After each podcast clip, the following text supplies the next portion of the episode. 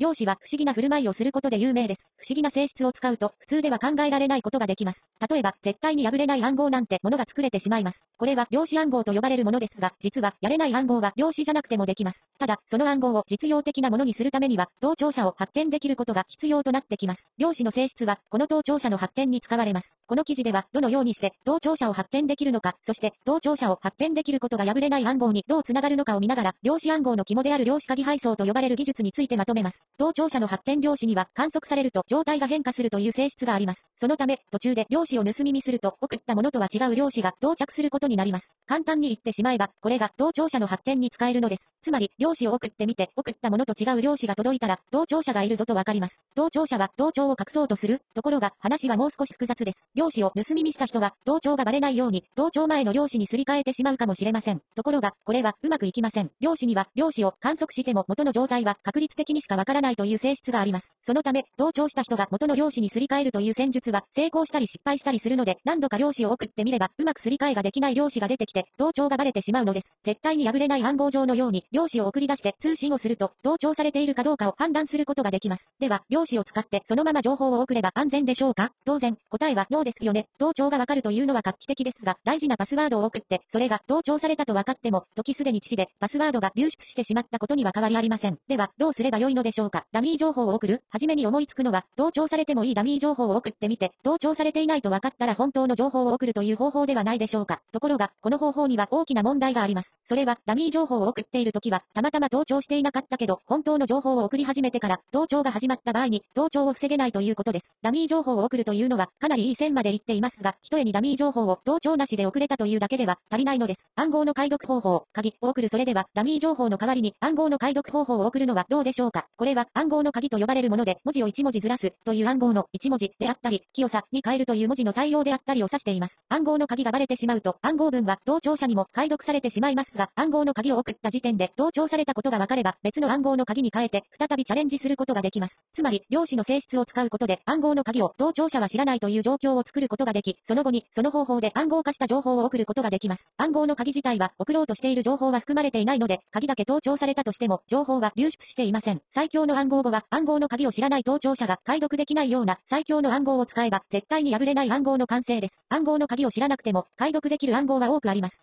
例えば、早急は50音で1文字戻すと正解です。これは暗号の鍵1文字戻すということを知らなくても、とりあえず1文字ずらしてみると意味のある文章になるので、推測で解読できてしまいます。せっかく暗号の鍵を盗聴されずに送れるとしても、暗号文だけから解読されてしまってはいけません。どうすれば解読できない暗号を作れるでしょうか先ほどの文字をずらすという暗号を1文字1文字ずらす文字数を変えてみるとどうでしょうか？つまり、1文字目は2文字後ろに、2文字目は3文字前に、とするのです。このようにすると、暗号のルールが非常に長くなりますが、このルールを知っていないと、同定元の文章はわかりそうにありません。量子暗号では、このような非常に長い暗号鍵を使って、鍵がないと解読不可能な暗号文で通信を行います。古典的な通信では、この長い暗号鍵をどうやって安全に相手に送るのかが問題になるのですが、上でも述べたように、量子を使えば、同調されていない鍵を使えるので、鍵の長さが問題にならないのです。